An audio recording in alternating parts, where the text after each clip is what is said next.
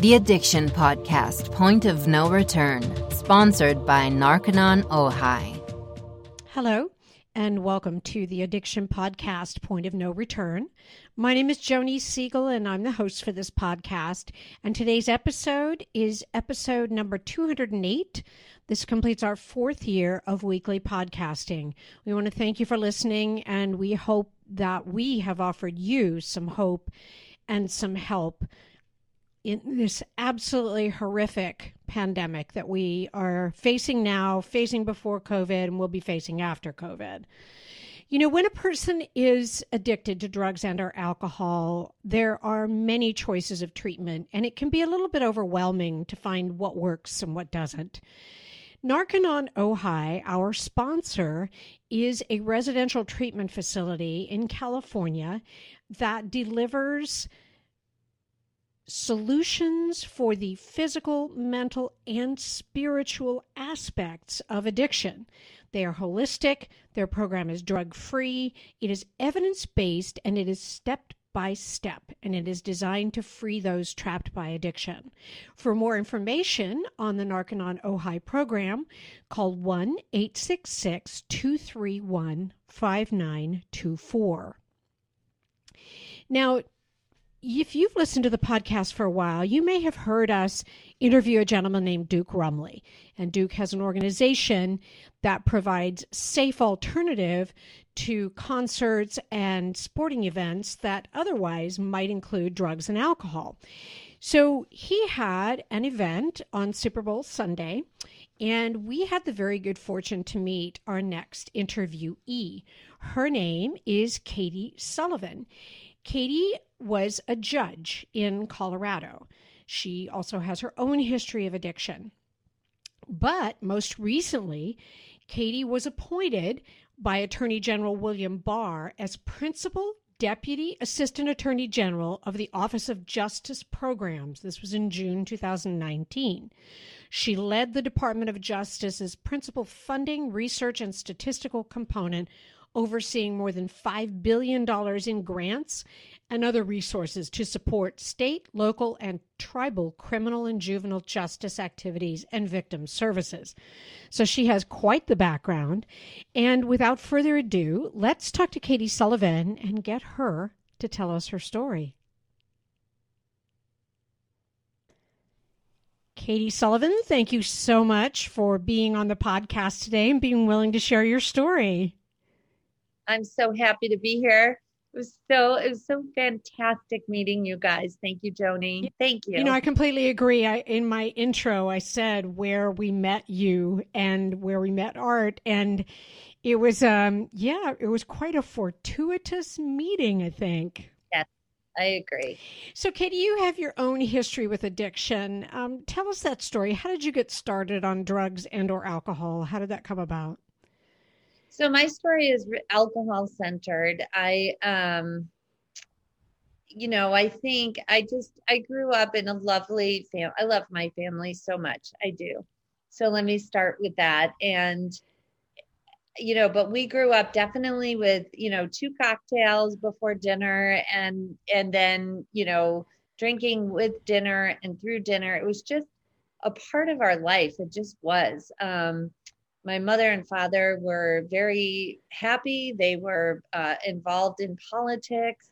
My father was um, an elected judge. My mother was extremely involved in uh, in in Republican politics, where I grew up in upstate New York, and so we would have a lot of uh, fundraisers.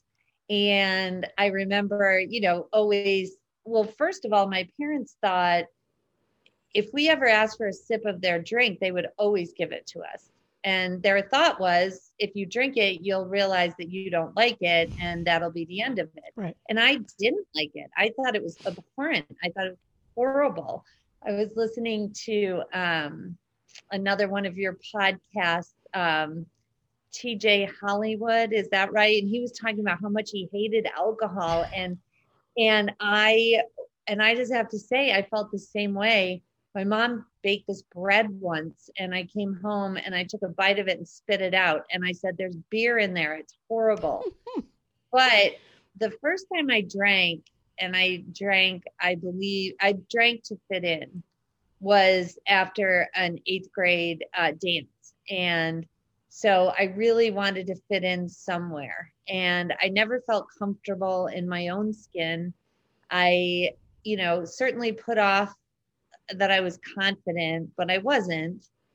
And I remember just being there with these kids and you know, someone had a bottle and it was like, Do you want a drink? I knew I didn't really even like alcohol, but I was like, Yeah, I'll take a drink in order just to feel better and to feel better about myself. And um, and then uh, I went through high school and went to boarding school, which was my choice. And uh, that was a big party and then went to college and then my dad died when i was 21 mm. and um, you know at the time I, I had no coping mechanisms for dealing with that kind of grief and and i just didn't um, it, you know again i was raised in a family that were very high functioning but there was alcohol everywhere. There was alcohol all the time. There just was. If there I, I remember one time my parents decided to take a month off from drinking after the after christmas and new year's. And i was so focused on when are you going to pick up another drink? Hmm. because that's when things in my house would actually calm down is when they were drinking. I mean there was no abuse or anything like that but there was this kind of tension mm-hmm. Uh, you know yep. that kind of intangible tension i know people who live in yep. alcoholic homes know what i'm talking about yep.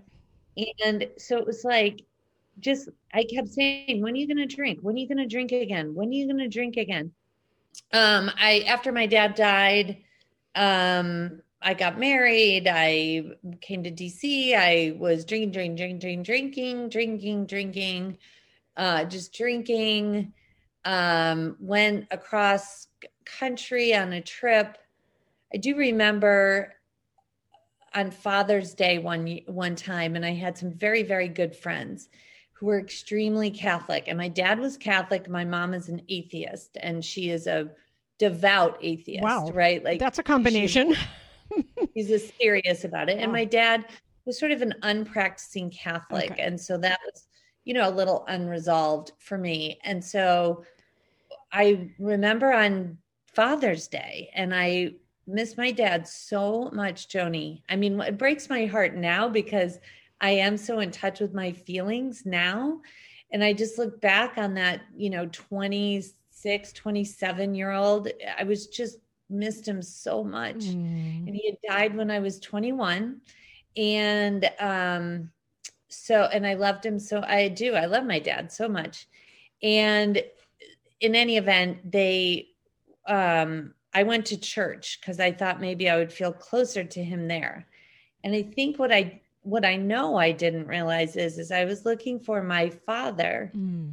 but really I was looking for God. Mm. Right. Yep. So I went seeking my dad, but I got my father. So I went to church um, for uh, two or three years. I never missed a, a weekend ever. I didn't take communion. I sat in the back. I wasn't part of things. And one, I, there was a fantastic priest in um, in Aspen, and at that point I was sober. But I just decided you're either in or you're out. So I ended up, you know, formally taking all the classes and, you know, giving myself the permission to not believe or not do that.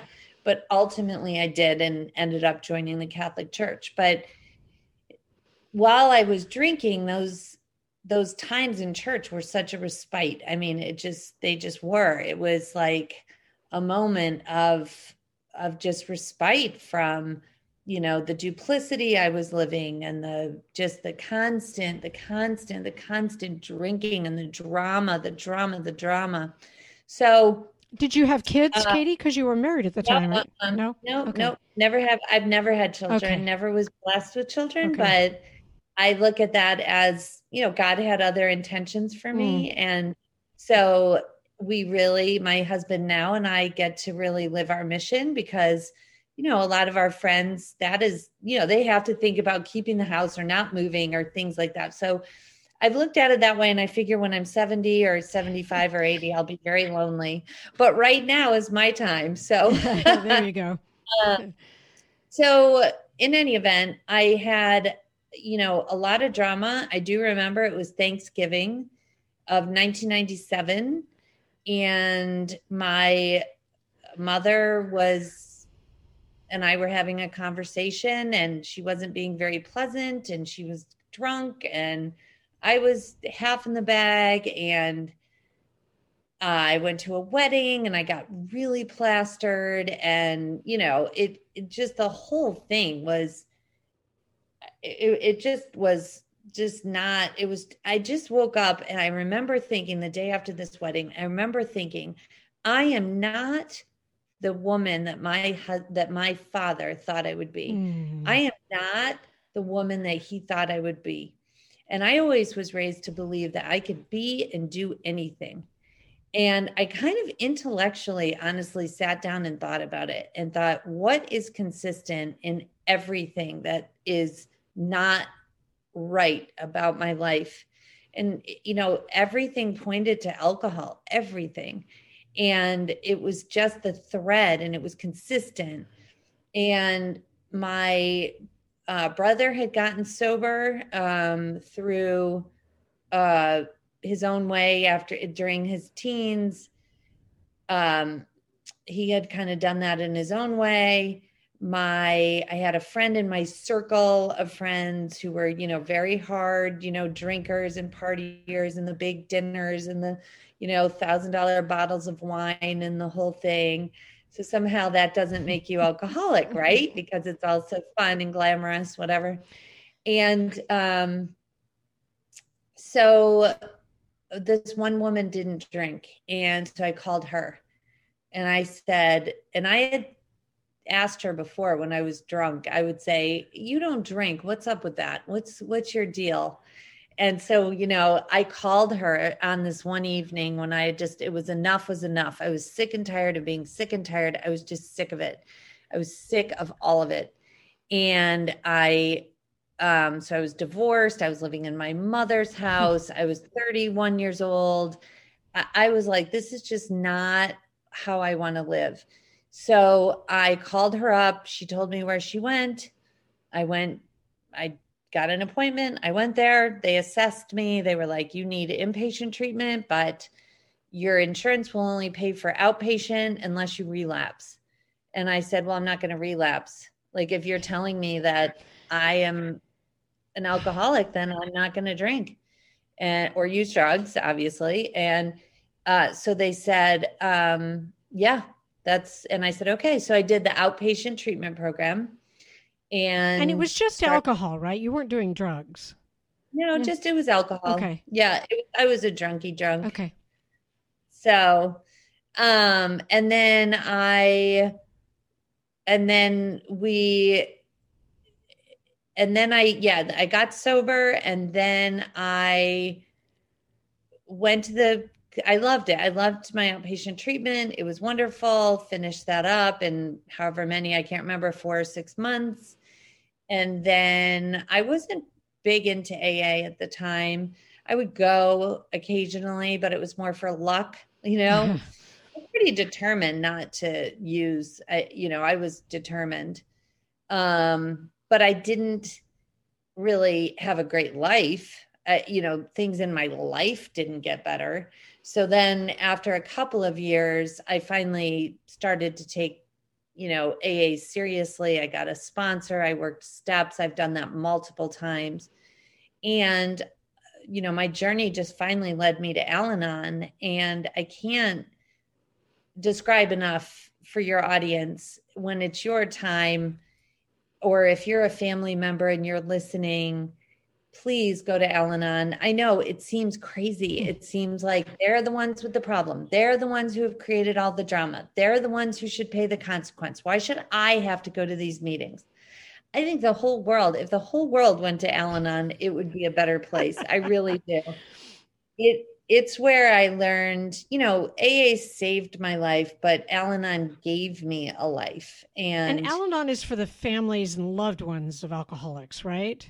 It's families and friends of alcoholics, okay. but it's also, you know, I'd say it's for anyone who grew up really in a dysfunctional home. But yes, it is okay. really based on and, and the idea, the history of it is really interesting because Lois um, and her friends used to go to the AA meetings with Bill and you know everyone back in the day and they would bring or maybe this i heard this through another speaker tape a great one. What was her name from texas?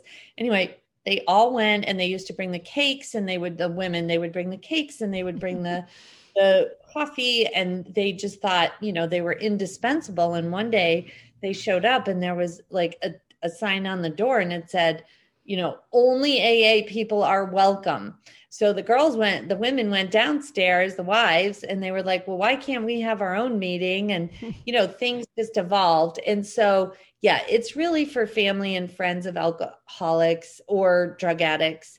And it's just such an incredibly helpful program. It, it is, you know, that, that I oftentimes think that I couldn't have found Al Anon without AA, but right. Al Anon is definitely my go-to and where I feel the most comfortable. Interesting. Um, now, so, when you yeah. were doing that, when you were doing AA, and um, like orient orient me in terms of the time. Were you working? Were you a working attorney at the time, or? Yeah. Okay. Yep.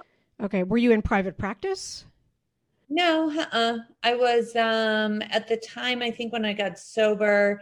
I was working in a state government in New York, okay. and then I moved. Actually, I moved to Colorado, and I was working more as an event planner. I took some time off as well. I bet, you know, I was divorced. Um, I took a big cross country trip. I think that was all.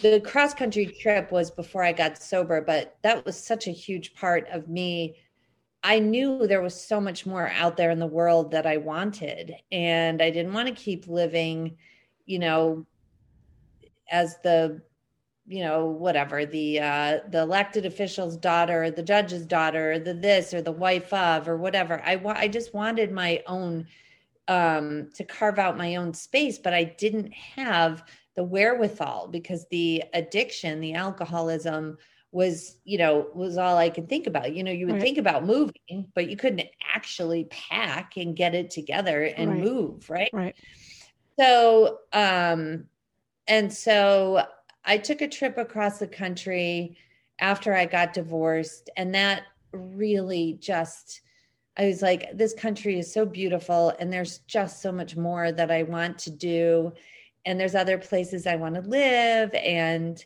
so you know, again, shortly after I got sober, maybe nine months after, I actually moved to Colorado, worked in event planning, got my Colorado bar license, and then was a prosecutor for a period of time, had a private practice, and then became a judge. So that's all been over the last like 23 years. Wow. So you were yeah. you were sober, clean and sober when you were a judge and in Colorado. Okay. Yeah, by the time I moved. Yep. Perfect. Oh, yes, 100%. Yep. So, in your career as a judge, what mm-hmm. what did you encounter in terms of addiction because I know that's part of your story, a big part of your story.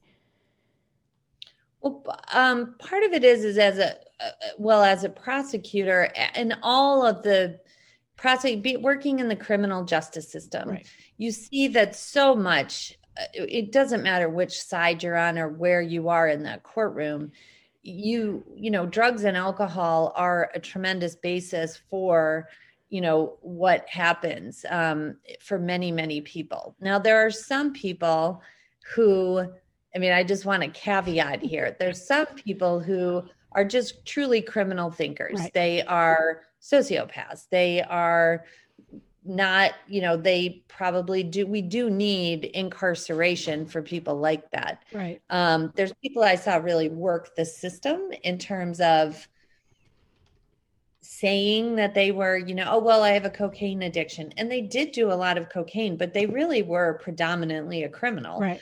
Uh, so but i saw so many people struggling with drugs and alcohol and then having criminal behavior and So it's a two pronged thing. Yep. You can't just deal with the addiction, you have to deal with the addiction and the criminal thinking.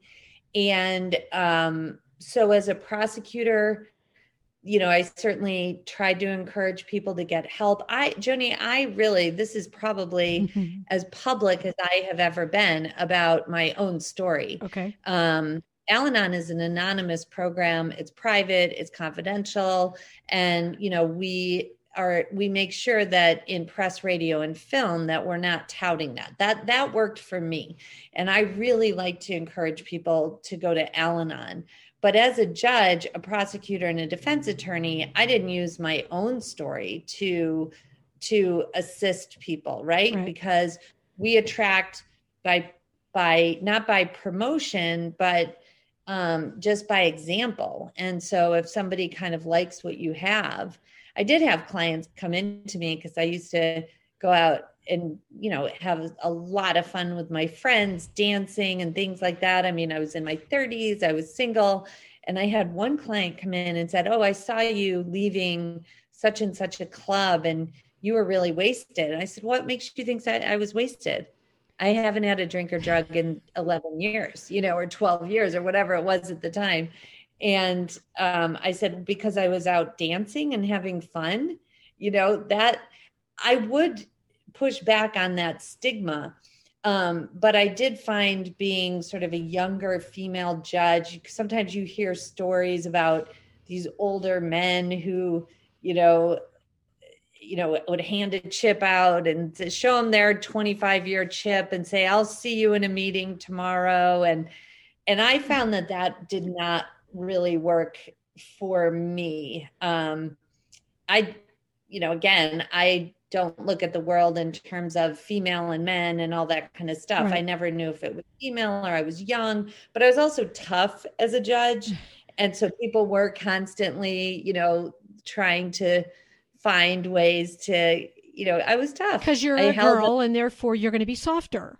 Because I've heard that before where people say, oh, you definitely want to have a woman judge because she's going to be more lenient or more understanding. Yeah, not necessarily. No, no, no, no, not not not necessarily. But I think you know, for me, the most loving thing that you can do for an addict is hold them accountable. Right. And addicts come looking to see if they can get over on you. Right.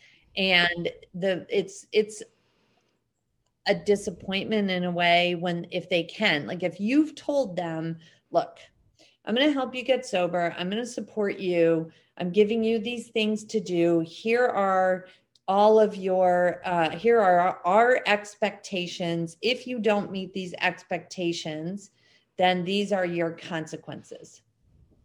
That's it. We're laying it out. It's all right there for you.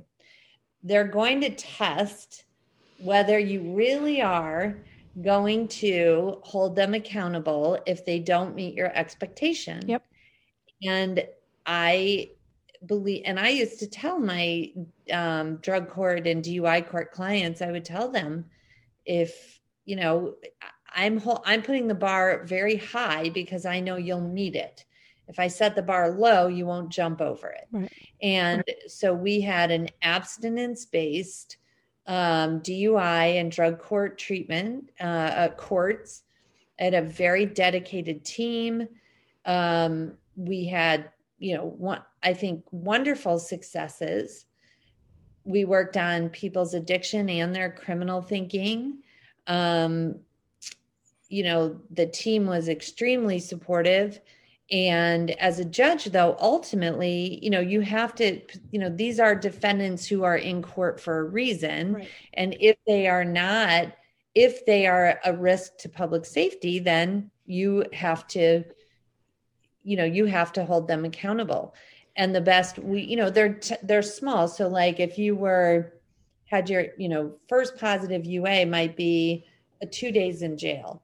Now, some judges, and I will say some, a lot of literature and say relapse is part of recovery. And so you shouldn't punish that first using, you should up their treatment. But I think that that kills people. And I'll tell you why.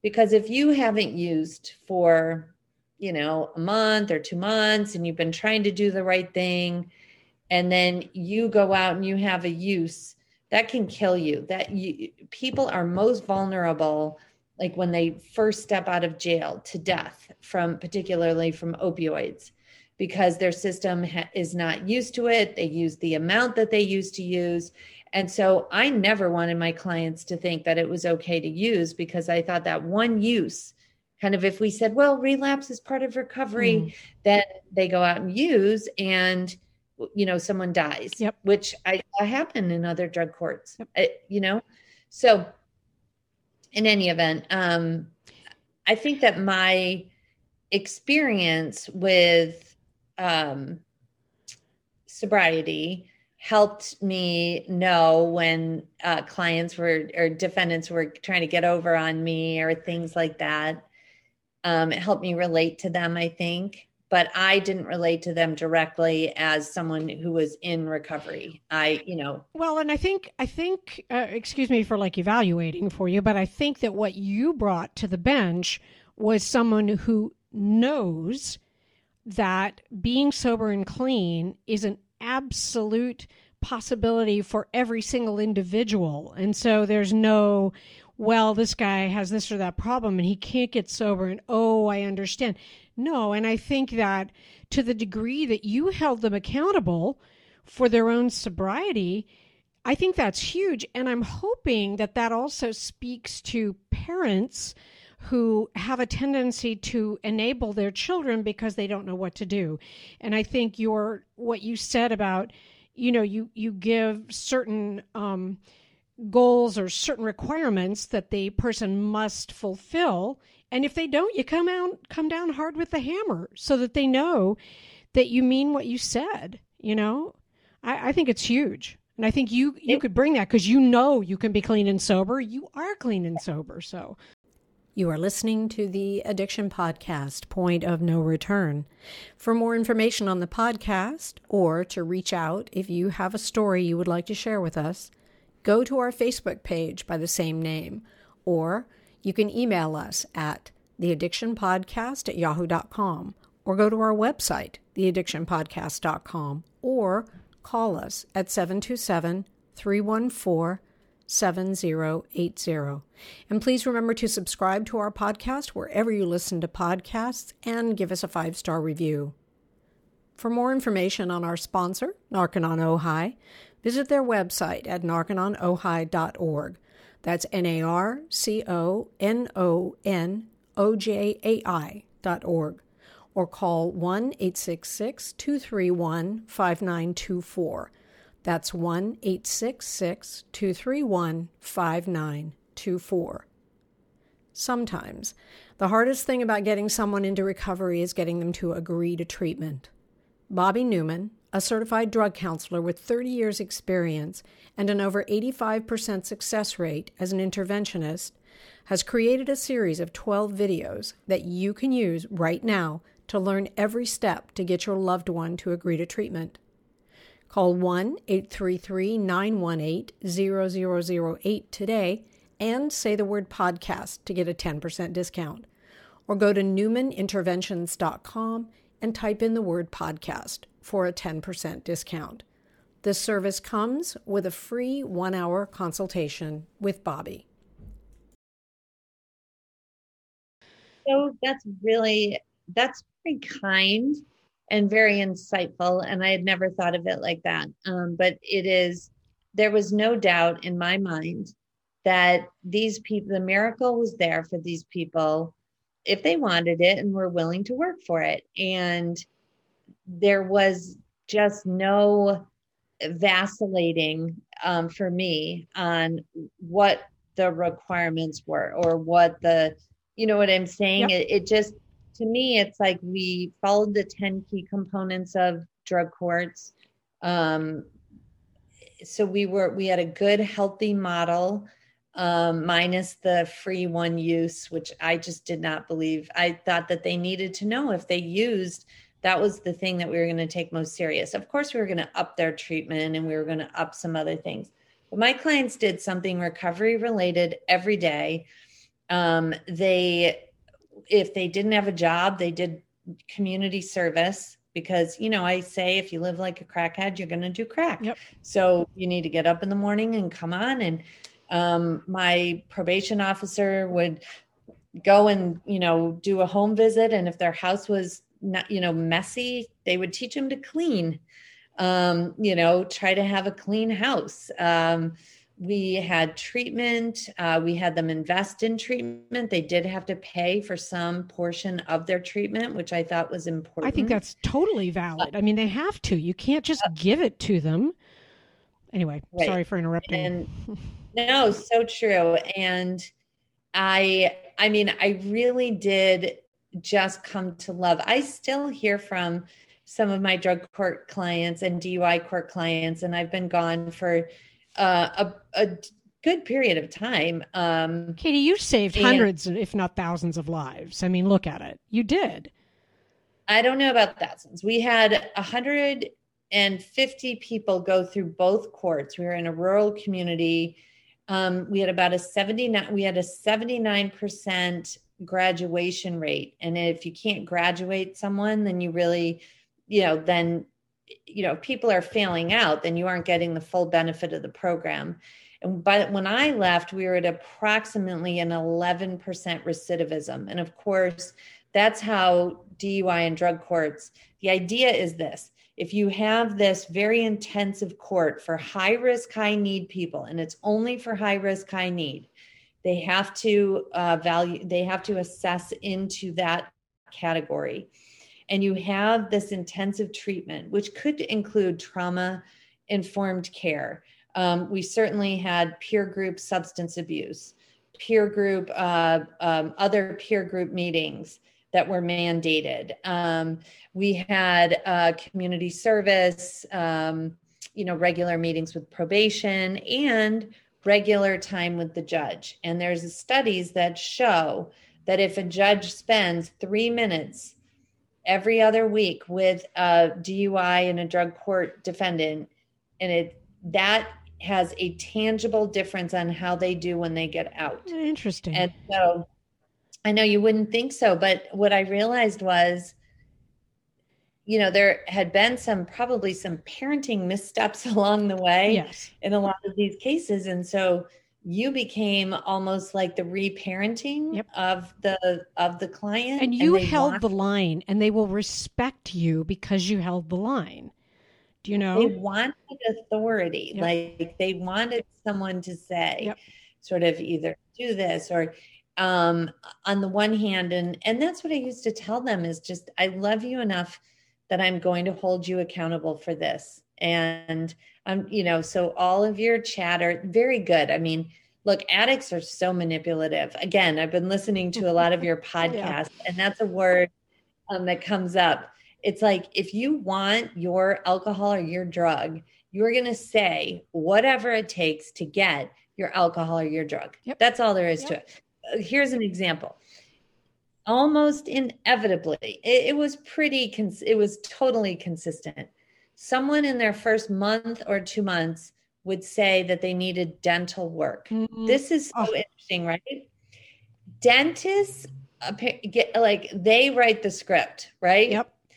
we would always say okay well what is it we would assess it of course and get the you know have them bring in the sheet from the dentist saying whatever needed to be done and we'd say oh you know for the most part you're going to be able to do that with um with ibuprofen you know Mhm. because and like nine times out of ten all of a sudden the toothache would go away or the you know look, Magic. we had yeah. yeah we had people who had snowboarding accidents and legitimately needed to be on painkillers but those were quite frankly we would have our probation officer we had a really i mean people were just learned quickly and then what i loved was because we created such a group um, dynamic in both my DUI court and my drug court. So everyone stayed for court the entire time. People were able to learn from what they heard from other people. It was, I loved Wednesdays, were great. and um but they they became like a group so when someone new came in they would be able to tell them oh she's not going to buy that D- don't even yeah, don't even it. bother. She knows. was, and then I had this great thing, which I just throw out there in case um, incentives are a big part of things. It's not just consequences, but it's also incentives. And it took me a long time to wrap my head around that because I was very black and white in my thinking, and I was wrong. In case my team listens to this, I'll say it again. I was wrong. But um, I just could not understand. I'm like, I'm giving you the gift of freedom because these people would be in long term incarceration, but for this program, right? right? So you get freedom. You get, I worked, you know, tirelessly with these clients and with, you know, as did my team. So you get all of our time. You're getting freedom. You're getting sobriety. You're getting a whole new life. You're getting all that. So I got to give you a prize now, too. You know, but all the studies, and that luckily Karen uh, Hager, a very special person to me, she was, she kept coming and saying, Look, Judge, look, there really is this, really got to have incentives. So we had an in work day with the team, um, and we were going over a bunch of issues. And so I brought it up and I said, Ah, God, Karen won't get off my back about incentives does anybody else think we should give incentives? And the whole team was like, yes, because that's what everybody's day. And I said, okay, well, if we're going to have incentives, we're going to have the coolest incentive program that anyone's ever had because I'm not just going to do one. So we, I bought a Wheel of Fortune off of Amazon and it's full sized and you could use dry erase. I'm just throwing this out there in case a drug court or DUI court is listening. And it has dry erase, so you could change the, you know, change the tags. And I remember bringing it out. It was amazing. And so we would have to find very inexpensive things, or we would get in kind donations from you know the different um, uh, uh, shops and places in town. Sometimes uh, parents or everybody on the team contributed. So they would come up and spin the wheel.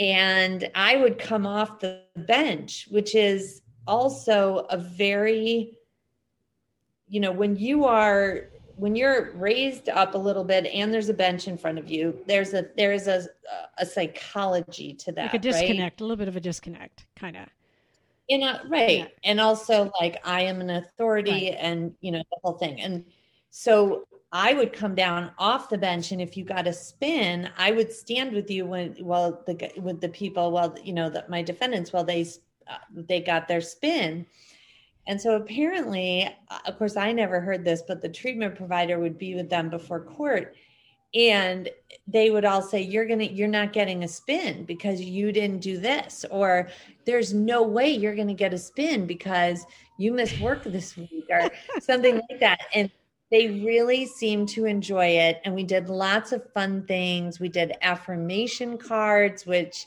the clients would kind of roll their eyes, but it was fun. We'd have them read it and then we would interpret it. And so the Wheel of Fortune, I left for my successor, and I hope that he is using it in such a fun way. I don't know. It was very Vanna White. So I was also living out a, you know, a, a, a childhood fantasy. Yeah, yeah. It was great and they loved it and they really worked for it i will say that. We they really worked for it and it was a it was it was wonderful. So the wheel of fortune is on amazon. It's about 300 and 400 bucks and it, it, was just fantastic. I love it. I love it. It's such a great story. You you did so much good as a judge. What made you leave it? You you ended up in dc tell us a little bit how that happened what you were doing oh, there. oh so like I said, my well, I guess we were talking before we started filming, but my husband and I were not, um, you know, we just weren't blessed with children, and we met a little later in life, and I told him he was um, in pursuit of his PhD. And we kind of had a, I mean, it wasn't a deal, but I just said, look, the PhD, I love being a judge we met while I was a judge. And I just said, look, you work on that. And when you're done, we can look at doing something different around your, you know, PhD. And so when we turned 50, I kind of just said to him, you know, we really need to think of a mission, right? Because I knew that I didn't want to move up the ranks. I knew I was in the perfect judge spot. Mm-hmm. I loved working with the defendants. I didn't want to be like an appellate court judge. I didn't want to be, I didn't want to sort of move up the ranks of judge. I was in my perfect spot for me, right? Mm-hmm. Multitasking, lots of people. I I heard 42,000 cases in my 11 years. Wow. Um, but I also ran the drug court and the DUI court. So that was totally not part of that 42,000, right? And I loved it. And I didn't want to do anything different, but you I think it gets a little stale for everyone if you're there forever. People get tired of you, you get tired of them. You know, it starts to wear on you a little. There's all kinds of studies about judges and you know how long they can kind of maintain on the bench. But anyway, so I turned 50. I remember saying to Art, you know what? We don't have kids. And so we can do anything we want. Mm-hmm. We should find a mission and do it, have an adventure because, you know, we might get bored with each other, you know, no kids to talk about, no distractions. And I was like, we should totally have a, we should go have an adventure. So we were extremely supportive and um, committed to President Trump's agenda and we loved him and we watched and we prayed and we cheered him on and we just thought he was great. And so the day he won i said to my husband we're going to go work for him. And he sort of placated me and patted me on the back and said sure we're going to go work for the president of the united states. And i said no we are. You know he's a substance abuse specialist. The president had prioritized the opioid crisis, the addiction crisis, which the administration, you know, took on full bore. And, um, you know, I knew that my husband was the perfect person to come and help because of his practical experience, his lived life experience. And I was like, they, you are going to go. So we got Art landed, and he can tell you about that. And then I actually finally, you know, there's a lot of um you just a lot of phone calls and a lot of emailing and a lot of you know getting to know someone who knows someone who knows someone who will send your resume and people are very generous about that in DC about helping out to an extent. And so my resume ended up at the Department of Justice and they asked me to come and run the Office on Violence Against Women, which was a pivot kind of away from all the addiction and substance abuse stuff. But obviously, I had done that work all the way through my 20 year legal career right.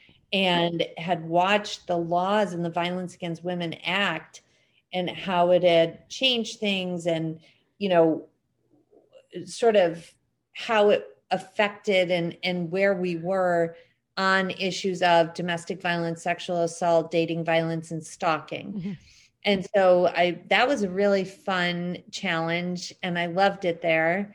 Um, I went to the White House for a little bit after that, and then I on Domestic Policy Council, which was great. And then I really wanted to work in the White House, and it really was amazing. Mm-hmm. And then um, General Barr had taken um, over as Attorney General, and he asked me to come and run all the grant programs, pretty much all the grant programs at the uh, Department of Justice. And so that was a sort of four to five billion dollar office with about 1,200 employees. As um, I was uh, performing the duties of the Assistant Attorney General, my nomination was pending in front of the Senate, but the Senate Judiciary Committee was very focused on getting uh, judges uh, confirmed, which was the right thing to do. Mm-hmm. So I um, I loved that job. I loved it. I loved working for General Barr. I loved I loved implementing the priorities of the president. Um, we were we spanned everything. Every part of the community is touched by grants from the Office of Justice Programs. And to your shows, uh, we there was we had approximately $75 million a year in drug court money, veteran treatment court money, wellness court money, which is, you know, family courts. We have a COSSAP program. It's called a comprehensive opioid uh, sub, uh, stimulants and other substance program. So those are, uh, you know, co- comprehensive programs dealing with substance abuse, with law enforcement, um, you know, it could be a partnership between a treatment center and, and law enforcement. It could be for Narcan. It could be for training. So many great things. And that's like $175 million. You know, I don't know what'll happen now because it doesn't appear that this administration has the focus on the addiction crisis that President Trump did, which is a shame. Um, because, you know, methamphetamine is raging in this country. Um, you can't just shrug and think that your police officers can take care of that and public safety. Yep. So yep. I served as vice chair on President Trump's commission on uh, law enforcement and the administration of justice. And in there, we made several recommendations of how to kind of get you know the the issues regarding substance abuse and mental health and homelessness kind of move them away from you know back to hhs health and human services where they should be so we made Mm-hmm. I was just going to say, I, I, just want to add an editorial comment because we've, you know, we've said before in the podcast, this is not a political podcast because addiction is not a political problem. And right. I'm kind of echoing what you said in that hopefully the current administration will continue to implement you know, programs to address this pandemic because even though COVID gets all the news coverage and the vaccine and all of that, but you know, this this addiction pandemic has been around for a long, long time, way before COVID, and will still be around. And it's not a political issue. So I can only just echo your hope that a lot of those programs, you know, will continue to be in place, even though maybe they'll get called something different or whatever, you know. But it's like, well, it's not. It's you know, there is a. I agree. It is absolutely. It was never treated like a political issue here ever yep. during the Trump administration. It really wasn't. But there are policy differences, like harm reduction versus abstinence based. Whether the focus is on treatment or whether you think that pharmaceuticals can just fix the problem. Ugh, and that's a whole other podcast, I, Katie. Ah! right. But what I am saying is, is that while, you know, there may be attention to the issue, is it, you know, is what's coming from the federal government going to be something that, you know, furthers the destigmatization of this? There is no pill. There is no pill. There is no drug that can just do away with every your drug addiction. It is lifelong disease, something that you need to recover from and you need to work. And it can't be fixed with a pharmaceutical. Just saying. Yep. Can they be helpful? Are they a tool? 100%. For a short term, for a very short while, but not for long term. Yep. yep. So I will say that it'll be interesting to see, um, you know, what the policies of this new administration might be. Agreed. Now, I, I know that you you don't exactly know exactly where you're going to land at this point, but do you foresee continuing to work in the area of drug addiction, or do you think you will continue to focus on domestic violence and violence against women? Oh, I don't think either. I mean, when I was at the Office of Justice Programs, we had juvenile justice, statistics, law enforcement. Um, uh, uh, it, it, was the full panoply of the criminal justice system. Okay. And really, what interests me are reentry programs, you know, drug court programs, rehabilitative programs, law enforcement overall, supporting, backing the blue, supporting law enforcement.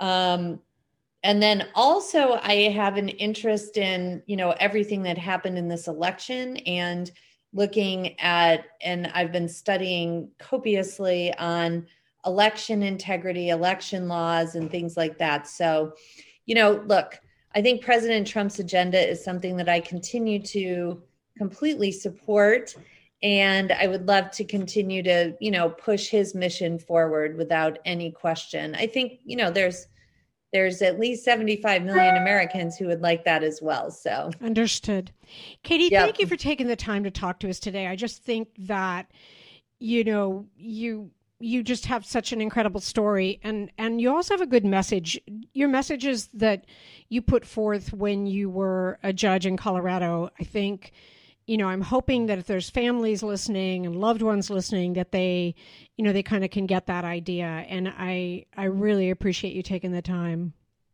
Thank you. Thanks so much, Joni. Absolutely.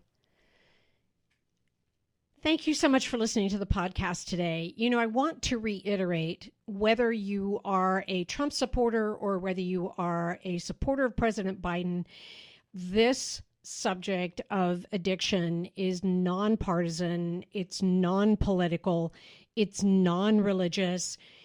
We don't push any political agenda. We just want solutions to the problem. Um, Katie happened to work for President Trump. We know that he did have um, some good viewpoints about addiction. I am assuming that President Biden does as well. So, thank you so much for listening. And if you have a loved one that needs treatment, or if you yourself need treatment, please don't wait. Please don't wait for something to happen. Just get help now. And we will talk to you again next week. You have been listening to the Addiction Podcast, Point of No Return, sponsored by Narconon Ojai. For more information on Narconon Ojai, call 866-231-5924 or visit www.narcononojai.org. Narconon is a non 12 step rehabilitation program based on the works of L. Ron Hubbard.